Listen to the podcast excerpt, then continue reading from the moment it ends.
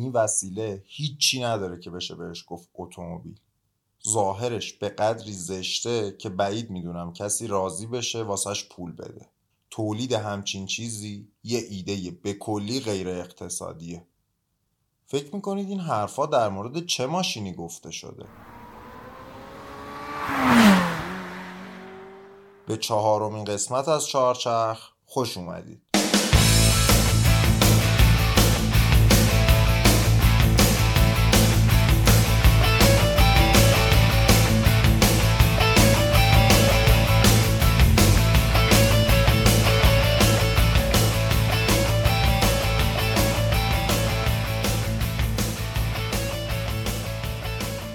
سلام. من علیرضا صبحانی هستم و شما به قسمت چهارم چهارچرخ گوش می‌کنید که تو خورداد 99 ضبط میشه. چهارچرخ پادکستیه در مورد اتومبیل.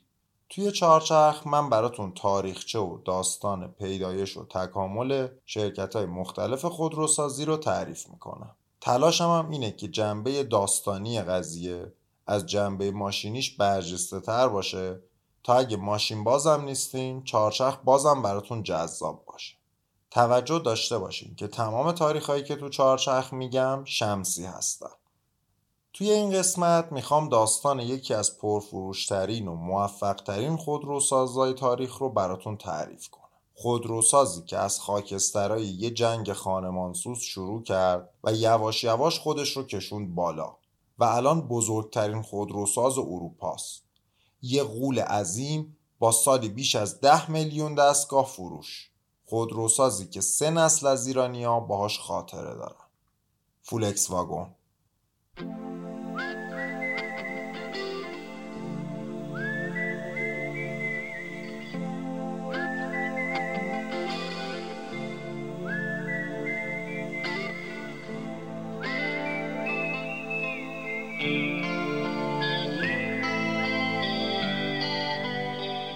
برای اینکه داستان فولکس واگن رو بگم مجبورم یکم زمینه سازی کنم و شرایط آلمان رو بین دوتا جنگ جهانی براتون توضیح بدم. وقتی آلمان تو جنگ جهانی اول شکست خورد ویلهلم دوم امپراتور آلمان فرار کرد و نظام پادشاهی از هم پاشید. جاش رو داد به یه جمهوری دموکراتیک به اسم جمهوری وایمار. برنده های جنگ یعنی انگلیس، فرانسه و آمریکا یه معاهده به آلمان بازنده تحمیل کردن به اسم معاهده ورسای. هدف ورسای این بود که آلمان طوری چلونده بشه که دیگه نتونه جنگ راه بندازه. طبق معاهده ورسای آلمان قرامت خیلی خیلی سنگینی باید می‌داد. یه چیزی معادل تقریبا 800 میلیارد دلار امروز. بودجه آلمان پارسال تقریبا 400 میلیارد دلار بوده. تازه آلمان امروز که اقتصاد چهارم دنیاست. حالا حساب کنید کشوری که کلی کشته داده. شهرها و زیرساختاش هم نابود شدن. بخش بزرگی از قلمرو و مستعمراتش هم ازش گرفتن باید همچین پول هنگفتی بده. از نظر داخلی هم اوضاع خیلی خراب بود. بین سیاستمدارای جمهوری وایمار اختلاف خیلی بالا بود و هر کدومشون یه تیکه از قدرت دستشون بود. مردم هم خیلی میونه خوبی با جمهوری وایمار نداشتن. همه این مسائل باعث شد وضعیت اقتصادی کشور به شدت وخیم بشه. یه دونه نون که اواخر جنگ جهانی اول یه مارک قیمتش بود چهار سال بعد شد 100 میلیارد مارک. سال 1302 یعنی 5 سال بعد از جنگ ارزش هر دلار آمریکا شده بود 4210 میلیارد مارک. یعنی یه چهار با دوازده تا صفر. جمهوری وایمار بعد از چند سال دست و پا زدن و تقلا تونست حوالی سال 1303 و 4 یکم اوضاعش رو بهتر کنه. بزرگترین دلیلش هم صادرات صنعتی به آمریکا بود. آمریکا یه بازار فوقالعاده بزرگ بود که هر چقدرم خودش تولید می‌کرد بازم جا برای بقیه داشت. آمریکا تبدیل شد به بزرگترین مشتری محصولات آلمانی و از وخامت اوضاع کم شد. حزب نازی که تو سالهای بد قبلی چند تا کرسی تو مجلس آلمان به دست آورده بود با بهتر شدن اوضاع همون کرسی های کم رو هم از دست داد. نازیا رفته بودن توی حاشیه که از اون ور دنیا یه کمک غیر منتظره بهشون رسید. روز 13 شهریور 1308 توی نیویورک آمریکا بازار سهام سقوط کرد. قیمت سهام که سالها بدون پشتوانه واقعی و با دلال بازی علکی گرون شده بود شروع کرد به ارزون شدن. طی سه ماه بازار وال استریت حدود سی درصد ارزشش رو از دست داد. این شروع بدترین و بزرگترین بحران اقتصادی تاریخ بود. یک چهارم آمریکایی‌ها شغلشون رو از دست دادن. تجارت بین المللی تقریبا نصف شد. تولید صنعتی تو دنیا از نصف هم کمتر شد. 15 درصد تولید ناخالص جهان از دست رفت. بحران 2007 مسکن آمریکا رو یادتونه؟ توی اون بحران تولید ناخالص جهان تقریبا یه درصد کم شده بود.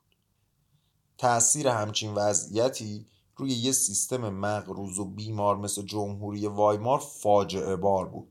اقتصاد آلمان نابود شد. صادراتش 61 درصد کم شد. بیکاری بیش از دو برابر شد و درآمد مردم تقریبا نصف شد. توی یه همچین وضعیتی طی یه انتخابات آزاد و دموکراتیک که تابستون 1311 برگزار شد 37 درصد مردم آلمان به حزب نازی رأی دادن و هیتلر نخست وزیر آلمان شد. البته نازیا هنوز اکثریت مجلس رو نداشتن. قدرت هم که تو جمهوری وایمار تیکه تیکه بود. بنابراین هیتلر که همه قدرت رو می‌خواست با تلفیقی از زور ایجاد ترس و کلکای سیاسی تو زمستون سال 1312 یه انتخابات فرمایشی برگزار کرد.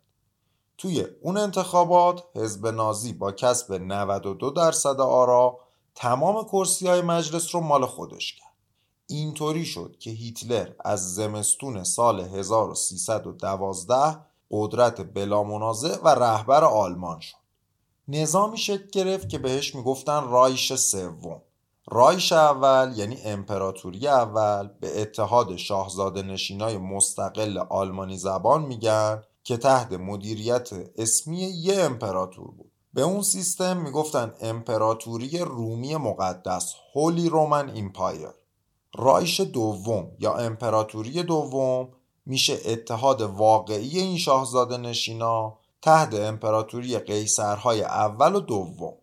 بعد یه دوره کوتاه جمهوری وایمار که گفتیم و حالا رایش سوم تحت رهبری هیتلری که دیگه نخست وزیر نیست. یه چیزی در حد امپراتور. بهش میگن پیشوا.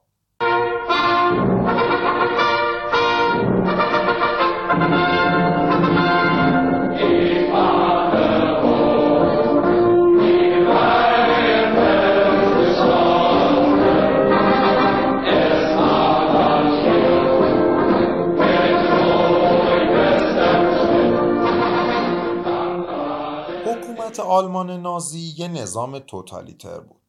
توتالیتر یا تمامیت خواه به نظامی میگن که می‌خواد تک تک وجوه زندگی مردم رو چه عمومی چه خصوصی تحت مدیریت و حکومت در بیاره و برای همه چیز و همه کس تصمیم بگیره. اولین کار هیتلر بعد از رسیدن به قدرت همین بود. حزب نازی باید برای تک تک ابعاد زندگی مردم برنامه ریزی می‌کرد. یه اداره دولتی درست شد به اسم کرافت دورچ فرویده یا به اختصار KDF ترجمه کلمه به کلمهش میشه قدرت از طریق لذت. ولی اگه بخوایم بهتر بگیم میشه ترجمهش کرد اداره شادمانی. وظیفه این اداره سرگرم کردن توده های مردم بود با خوشی ها و تفریحات مجاز و مورد تایید حزب. کنسرت های موسیقی برگزار می‌کردن. البته فقط سبکا و هنرمندای مورد تایید نازیا سفرهای دریایی با کشتی های تفریحی ترتیب می‌دادند مردم رو میبردن تور دور آلمان. باشگاه بدنسازی را انداخته بودند هتل‌ها و مراکز اقامتی میساختن و از این جور کارا. در کل مردم رو سرگرم می‌کردن تا خفقان سیاسی یادشون بره. شرط استفاده از این امکانات چی بود؟ عضویت در حزب نازی و پایبندی کامل به حزب. خب این همه مقدمه گفتیم که برسیم به اینجا. مهمترین و بزرگترین برنامه‌ای که هیتلر بر عهده KDF یا اداره شادمانی گذاشته بود ماشیندار کردن توده های مردم بود. تا اون موقع توی اروپا اتومبیل داشتن فقط واسه آدمای پولدار بود. توی آلمان یه چیزی حدود دو درصد خانواده ها ماشین داشتن. در حالی که توی آمریکای ثروتمند و به لطف تولید انبوه نابغه‌ای به اسم هنری فورد حدود سی درصد خانواده ها ماشین دار بودن. البته حتی توی آمریکا هم فقط طبقه متوسط رو به بالا می‌تونست ماشین بخره. هیتلر ایده های مفصلی داشت که این ماشین توده ها باید چه جوری باشه. جا برای پنج تا سرنشین دو نفر بزرگسال و سه تا بچه حد اکثر سرعت 100 کیلومتر بر ساعت برای تردد در شبکه های اتوبان آلمان. مصرف کمتر از 7 لیتر در 100 کیلومتر چون آلمان وارد کننده نفت بود. موتور ساده با قطعاتی که به سادگی قابل تعویض و تعمیر باشن و مهمتر از همه قیمت زیر هزار مارک. اینکه این ایده ها واقعا مال هیتلر بوده یا اطرافیانش رو نمیشه دقیق فهمید. مشهور اینه که گفتن این ایده ها تو زمان زندان به ذهن هیتلر رسیده بود. ولی با توجه به سیستم دیکتاتوری آلمان نازی که می‌خواست همه چیزای خوب رو به پیشوا نسبت بده هیچ بعید نیست این ایده ها مال خود هیتلر نبوده باشه. به هر حال رفتن دنبال طراح و سازنده ای که بتونه این ماشین رو بسازه. بعد از مدتی مشخص شد هیچ خودروساز آلمانی نمی‌تونه این کارو بکنه. به خصوص به دلیل اون شرط قیمت هزار مارکی. از غذای روزگار یه آدمی بود که یه همچین طرحی رو آماده توی آستینش داشت. فردیناند پورشه. بله همون کسیه که بعدها شرکت معروف پورشه رو راه انداخت. ولی آقای پورشه نه آلمانی بود نه خودروساز. فردیناند تو شهر مافرزدورف به دنیا آمده بود که الان توی جمهوری چکه ولی اون موقع بخشی از امپراتوری مشترک اتریش مجارستان بود. پورشه مهندس تجربی بود و تحصیلات دانشگاهی نداشت. چند سالی توی شعبه اتریشی دایملر بعدش هم توی دفتر مرکزی دایملر توی آلمان کار کرده بود. بعدم رفته بود یه شرکت مهندسی اتومبیل تأسیس کرده بود و واسه بقیه خودروسازان ماشین طراحی می‌کرد. ماشینای خوبی هم طراحی می‌کرد. ولی برای نازیای نجات پرست سپردن کار به یه آدم غیر آریایی و اهل اروپای شرقی کار آسونی نبود. علا رغم مخالفت بعضی از مقامای نازی دست آخر پرشه برای طراحی ماشین توده ها انتخاب شد. شاید شنیده باشین که میگن بدن فولکس واگن طراحی خود هیتلره ولی این یه افسانه است. طرحهای اولیه فولکس واگن رو آقای پورشه سال 1310 کشیده. یعنی دو سال قبل از به قدرت رسیدن هیتلر. حتی دو تا نمونه اولیه هم برای شرکت زونداپ درست کرده بود که خیلی شبیه به ماشینیه که امروز بهش میگیم فولکس واگن قورباغه‌ای. سال 1313 هیتلر و پورشه توی هتل کایزرهوف برلین همدیگر رو ملاقات کردن. عکسای این ملاقات و طرحهای اولیه‌ای که هیتلر با مداد کشیده بخشی از تبلیغات حزب نازی شد که ادعا می‌کرد طراحی ماشین کار خود هیتلر بوده. ولی همونطوری که دیدیم طرحهای اولیه پرشه قبل از این ملاقات وجود داشتن. اصلا پرشه واسه این انتخاب شد که طرحهای حاضر و آماده ای از قبل داشت. شباهت طرح مدادی هیتلر به نمونه های اولیه قبل از ملاقات خیلی بیشتر از اینه که بخوایم بگیم تصادفی بوده.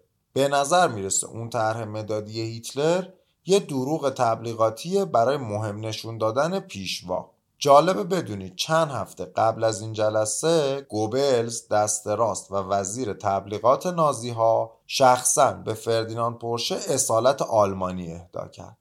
اصالت خیلی بالاتر از تابعیت ها گفت اصلا آقای پورشه از اول آلمانی بوده. کار طراحی و توسعه رو شروع کردن. به خصوص موتور نسبت به اون چیزی که قبلا واسه زونداپ ساخته بودن خیلی عوض شد. موتور رو تا حد ممکن ساده کردن.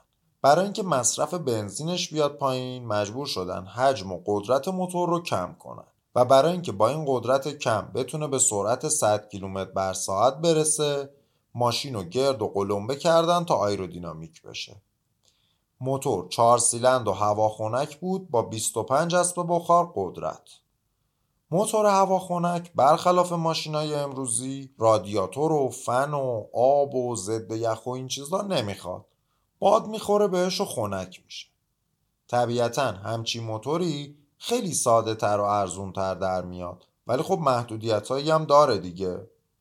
ظرف دو سال سی تا نمونه اولیه تو کارگاه پرشه ساختن و شروع کردن به آزمایش. چیزی حدود سه میلیون کیلومتر با این نمونه های اولیه رانندگی کردن. فکر کنید سه میلیون کیلومتر خیلیه ها. در این حد آزمایش و بررسی قبل از تولید تا اون زمان برای هیچ ماشینی سابقه نداشت. توی این آزمایش ها خیلی چیزها رو اصلاح کردن و تمام تلاش و اولویتشون هم این بود که ماشین تا حد ممکن سخت جون و قابل اعتماد باشه. همونطوری که کار تکمیل طراحی و توسعه ماشین داشت پیشرفت می‌کرد باید یه فکری برای تولید انبوه هم می‌کردن. همونطوری که قبلا هم گفتیم هیچ خودروساز آلمانی نمی‌تونست ماشین رو با قیمت زیر هزار مارک بسازه. برای حل این مشکل KDF دست به کار شد و یه طرح هوشمندانه اجرا کرد. تبلیغات فوقالعاده سنگینی برای ماشین راه انداختن. اسمش رو گذاشته بودن KDF واگن. واگن با آلمانی یعنی ماشین. KDF هم که گفتیم اسم اون اداره شادمانی بود. پسترهای ماشین رو در تعداد بسیار بسیار بالا چاپ کردن و بین مردم توضیح کردن. تمرای KDF واگن منتشر کردن. توی روزنامه و رادیو تبلیغشو می‌کردن. حتی دبیر کل شاخه کارگران حزب نازی و رئیس اون اداره شادمانی خودش یک KDF واگن مشکی سوار می‌شد. گفتن بیاین ثبت نام کنین و پول بدین تا چند سال بعد یکی از این ماشینا بهتون بدیم قیمت ماشین 990 مارک تعیین شد. ارزون ترین ماشین های اون موقع چند برابر این قیمت داشتن؟ حتی ارزون ترین موتورسیکلت های بازار هم بیشتر از هزار مارک قیمت داشتن. درآمد یه خانواده کارگر آلمانی حدود 32 مارک بود. پس قیمت ماشین تقریبا برابر دو سال و نیم درآمد متوسط بود. حالا KDF می‌گفت بیاین هفته 5 مارک بدین ما بهتون ماشین میدیم. کل برنامه هم قشنگ فضای توتالیتری داره. یه دفترچه بهت می‌دادن و اول هر هفته باید می‌رفتی دفتر پست. پنج مارک می‌دادی و یه تمر تاییدیه میچسبوندن توی دفترچه KDF واگونه بعد قرار بود اگه این دفترچه رو بدون هیچ جای خالی پر کنی بهت یه ماشین بدن. حتی قلکایی درست کرده بودن شکل ماشین که بچه ها بتونن پول خوردار رو بریزن توش و به ماشین دار شدن خانواده کمک کنن. هر بچه ای که از یه حدی بیشتر به خانوادش برای خریدن ماشین کمک می‌کرد بهش یه بورگیم ماشینی می‌دادن. یه چیزی مثل منچ که مهره شکل KDF واگن بود. طرح فوق العاده موفق شد. چرا نشه؟ یه آلمانی که تا همین ده 15 سال پیش مجبور بود واسه یه دونه نون 100 میلیارد مارک بده حالا با یه شیشم درآمد هفتگیش می‌تونه صاحب ماشین بشه. شما حاضر نیستی با قیمت موتورسیکلت بهت ماشین بدن؟ تازه موتورسیکلت رو نقدی باید میخریدی ولی این ماشین رو با پسنداز پلکانی بهت می‌دادن. توی آب و هوای سرد و بارونی آلمان کیه که یه ماشین گرم و نرم پنج نفره رو به موتورسیکلت ترجیح نده؟ اونم نه هر ماشینی ماشینی که حاکمای کشور سوار میشن. میلیون ها نفر ثبت نام کردن و شروع کردن خورد خورد پول دادن. با پولی که از مردم گرفته بودن یه کارخونه بزرگ ساختن به اسم فولکس واگن ورکه حتی برای اسکان کارگرای کارخونه یه شهر ساختن به اسم KDF البته الان اسمش شده وولفسبورگ همه با ذوق و شوق پنج مارکشون رو می‌دادن و منتظر روزی بودن که ماشینشون رو تحویل بگیرن. ولی هیچ کس نمی‌دونست که این یک کلاهبرداری هوشمندانه است. قبل از اینکه کارخونه ماشینایی که به مردم قول داده بود رو بسازه هیتلر جنگ جهانی دوم رو شروع کرد. هیچ کس هیچ KDF واگنی رو تحویل نگرفت. کارخونه شد یکی از اصلی ترین مراکز ساخت سلاح برای ارتش آلمان. زندانی های یهودی، روسی و لهستانی رو به عنوان کارگرای برده به کار گرفتن به روایتی 15 هزار نفر نیروی کار اجباری توی فولکس واگن مشغول به کار بود. کارخونه ای که با پول مردم ساخته شده بود و با نیروی کار برده اداره می‌شد شروع کرد به جنگ افزار ساختن. فردیناند پورشه که الان مدیر کارخونه بود روی همون شاسی KDF واگن دو تا مدل نظامی طراحی کرد به اسمای کوبل واگن و شوین واگن. این دوتا رو می ساختن توپ و تانک می ساختن اولین موشک های دنیا رو اونجا ساختن. خلاصه همه چی می ساختن غیر از چیزی که قولش رو به مردم داده بودن. هیتلر دنیا رو با آتیش کشیده بود و فولکس واگن یکی از هیزومای اصلی این آتیش بود.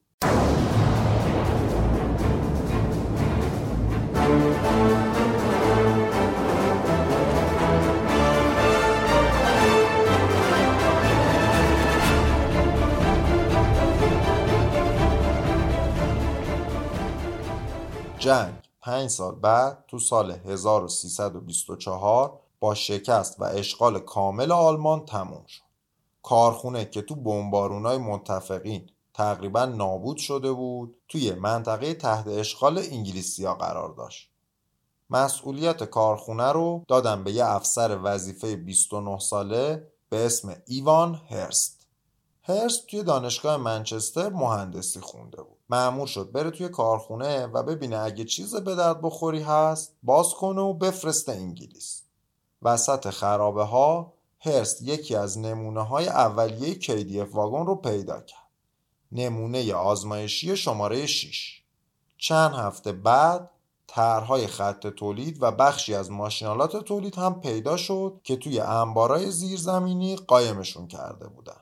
ارتش انگلیس یه پرونده کامل آماده کرد و برای خودروسازای انگلیسی و آمریکایی فرستاد. بهشون پیشنهاد دادن کارخونه و طرحهای KDF واگن رو به عنوان غنیمت جنگی قبول کنن. ولی هیچ کدوم از خودروسازای انگلیسی و آمریکایی حاضر نشدن این هدیه مجانی رو قبول کنن. به هرس دستور داده شد تا وقتی که تکلیف مشخص میشه کارخونه رو به عنوان تعمیرگاه ماشینالات ارتش راه اندازی بکنه. هرس متوجه شد KDF واگن ماشین فوق جون سخت توی اون مدتی که کارخونه رو به تعمیرگاه ارتش تبدیل کرده بود آمار دقیقی از خرابی ماشینالات ارتشی استخراج کرد و تونست به مافوقاش ثابت بکنه که KDF واگن هزینه نگهداری خیلی پایینی داره. خیلی پایین تر از ماشینالات ارتشی ساخت بریتانیا. از طرف دیگه یه تعدادی از اون دوتا مدل نظامی که قبلا گفتیم کوبل واگن و شوین واگن هم به دست ارتش افتاده بود. که نیروها خیلی ازشون راضی بودن. اینجوری شد که ارتش بریتانیا 20 هزار دستگاه KDF واگن سفارش داد. اسم نازی KDF واگن رو گذاشتن کنار و از اسم کارخونه الهام گرفتن. فولکس واگن. فولکس یا به تلفظ درست Volks یعنی مردم واگن هم که گفتیم یعنی ماشین. پس فولکس واگن یعنی خودروی مردم. اسم رسمی ماشین شد فولکس واگن تیپ یک. ما تو ایران بهش میگیم قورباغه ای ولی تو انگلیس و آمریکا بهش میگن Beetle یعنی سوسک. تو خود آلمان بهش میگن Käfer یعنی کفش دوزک. هرست پیش پرداخت اون 20 هزار دستگاه رو از ارتش انگلیس گرفت و مشغول کار شد. یه همکار آلمانی استخدام کرد به اسم هاینریش نوردهوف. نوردهوف از مدیرای سابق اوپل بود و تجربه خوبی توی اتومبیل سازی داشت. با هر جون کندنی بود هرست و نوردهوف خط تولید فولکس واگن رو راه انداختن. خیلی از قطعات چون برای تولید اون دوتا مدل نظامی هم استفاده می شدن از زمان نازیا توی انبار باقی مونده بودن ولی بعضی از قطعات رو با بدبختی جور می‌کردن فولاد گیر آوردنم که توی اون شرایط بعد از جنگ واقعا مصیبت عظما بود. هر جوری بود هرست و نوردهوف این کار عظیم رو به سرانجام رسوندن. ظرف یک سال ظرفیت تولید رو رسوندن به ماهی هزار تا. رقم فوقالعاده خوبیه برای کارخونه که هنوز سقف نداره و وقتی بارون میاد تولیدش متوقف میشه. آخرای همین سال کارخونه فولکس واگن یه بازدید کننده خیلی مهم داشت. سر ویلیام روتس مالک گروه خودروسازی روتس انگلیس. گروه روتس یکی از خودروسازای قدیمی و پرفروش انگلیسی بود که هیلمن یا همون پیکان خودمونم یکی از زیر مجموعه هاشه روتس توی بازدید هرس رو کشید کنار و بهش گفت مرد جوان اگه فکر کردی می‌تونی توی یه همچین خرابه این ماشین بسازی یه احمق خوشخیالی. روتس نه تنها حاضر نشد کارخونه رو مجانی قبول کنه بلکه نظرش در مورد فولکس واگن بیتل رو هم طی یک نامه رسمی به ارتش نوشت. این وسیله نقلیه هیچ کدام از حداقل‌های اساسی یک اتومبیل را ندارد. ظاهر آن به قدری زشت است که هیچ خریداری را جلب نخواهد کرد. تولید چنین اتومبیلی به کلی غیر اقتصادی خواهد بود. حدود سی سال بعد روتس در حالی ورشکست شد که فولکس واگن سوددهترین خودروساز اروپا بود. تو سال 1328 کمتر از پنج سال بعد از تموم شدن جنگ انگلیس منطقه تحت اشغالش رو تحویل داد و از آلمان رفت بیرون. فولکس واگنی که هیچ کس نمیخواستش تحویل دولت شد. نوردهوف همکار آلمانی هرس مدیرعامل شرکت شد و سهامش رو بین دولت فدرال و دولت ایالتی تقسیم کردن. زمستون همون سال فولکس واگن تیپ دو به بازار عرضه شد. مردم بهش می‌گفتن فولکس واگن کمپر. همونی که توی ایران خیلیا به اشتباه بهش میگن فولکس استیشن. در واقع استیشن نیست ونه. همون هست که سالهای سال سرویس مدرسه بودا. همونایی بود باش مبل جا به جا می‌کردن. همونی که الان شده کافی شاپ و رستوران سیار. به همون میگم فولکس واگن کمپر. ظرف چند سال فولکس واگن دنیا رو گرفت.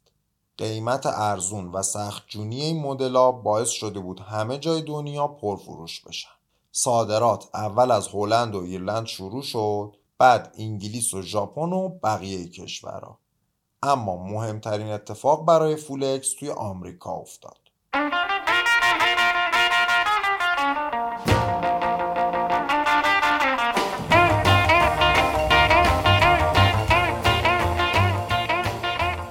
آمریکا فرهنگ ماشینیش با اروپا فرق داشت. ماشینای آمریکایی رو بیارین تو ذهنتون. بزرگ، نرم، راحت و جادار. عین کشتی. به خصوص ماشینای اون سالا. این ماشینا برای کسایی طراحی می شدن که رویای آمریکایی رو زندگی می‌کنه. یه مرد حدود چهل ساله کار خوب یه خونه ویلایی و حیاتدار توی حومه شهر همسر خاندار و چند تا بچه قد و نیم قد. این تصویر رو هممون دیدیم تو فیلم ها. یه ماشین گنده آمریکایی میاد دم گاراژ خونه ویلایی پارک می‌کنه. آقا با یه کیف اداری و پالتو تو دستش از ماشین پیاده میشه. میره در خونه رو باز می‌کنه و داد می‌زنه سویت هارت آیم هوم. ماشین توی تصویر چیه؟ یه شولت یه فورد یا بهتر از همه یه کادیلاک. ولی همه آمریکا این شکلی نبود. همه که زن و بچه نداشتن همه که خونه ویلایی نداشتن. بخش بزرگی از جامعه آمریکایی اصلا نمی‌تونست به ماشیندار شدن فکر بکنه. همین کسایی که قبلا نمی‌تونستن ماشین بخرن دانشجوها، جوونا، خانوما، آرتیستای محلی اینجور آدما حالا به لطف قیمت ارزون فولکس واگن ماشیندار شدن. از همه این گروه ها مهمتر هیپی ها بودن که تقریبا همشون فولکس داشتن. حتما توی فیلم ها دیدین گروه های هیپی ضد جنگ با یه فولکس کمپر میرن تو دل طبیعت و مواد می‌زنن.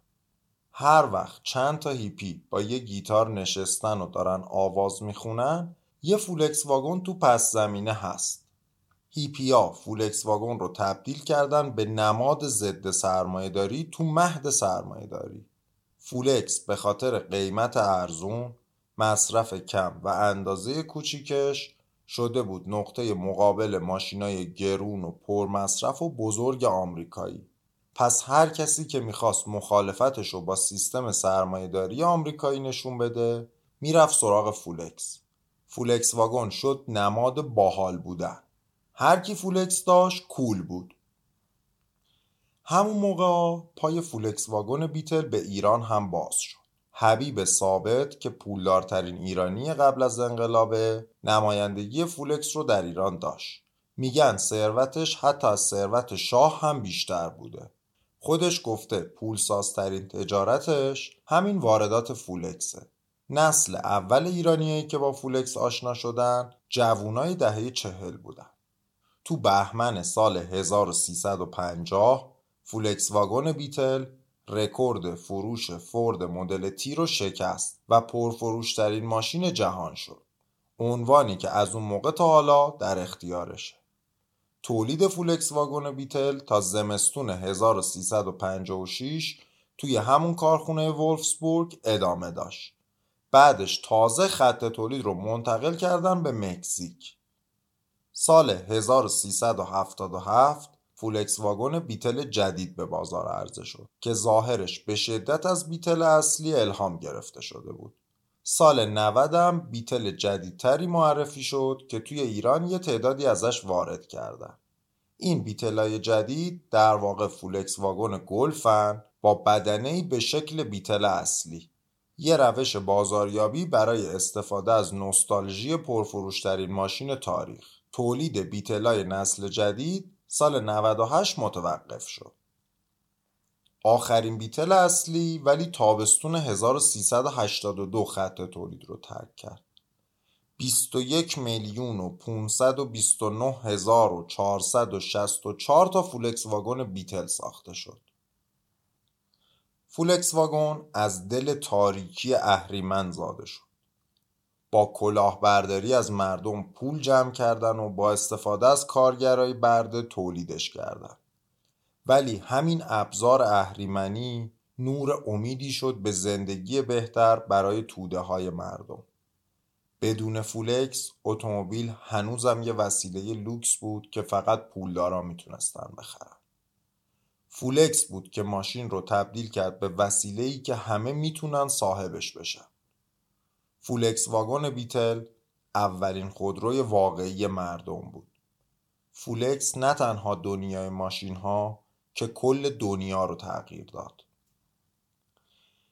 چند تا مسئله حاشیه‌ای رو نگفتم که خط داستان خراب نشه. اینا رو سریع بگم. چندین نفر ادعا کردند که طرح واقعی فولکس واگن بیتل مال اوناست. بلا بارنئی که تقریبا همزمان با پورشه کارمند دایملر بود تونست توی دادگاه ثابت کنه که ایده ماشین ارزون قیمت با موتور عقب هواخنک و بدنه تخم مرغی رو قبل از پورشه خودش داشته و ثبتش هم کرده. البته نتونست ثابت کنه پورشه طرحش رو کپی کرده. ولی دادگاه ادعاش رو پذیرفت و فولکس واگن بهش غرامت داد.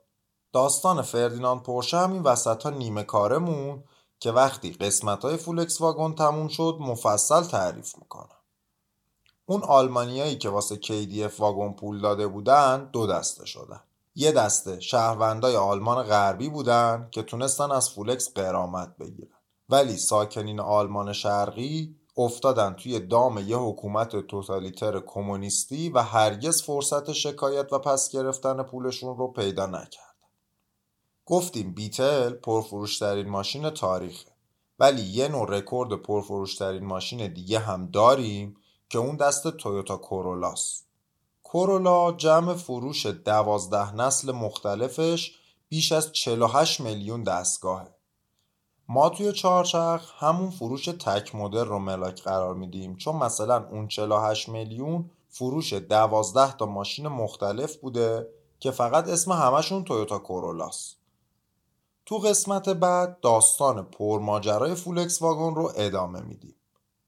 عکسای جالب و توضیحات بیشتر در مورد فولکس رو توی صفحه اینستاگرام چهارچرخ می‌تونید پیدا بکنید. لینک اینستاگرام و توییتر چهارچرخ رو هم همین جایی که دارین این قسمت رو گوش می‌کنید می‌تونید پیدا بکنید. لطفا اگر از چهارچرخ خوشتون اومده به بقیه هم معرفیش کنید. متشکرم که گوش دادید تا قسمت بعد خداحافظ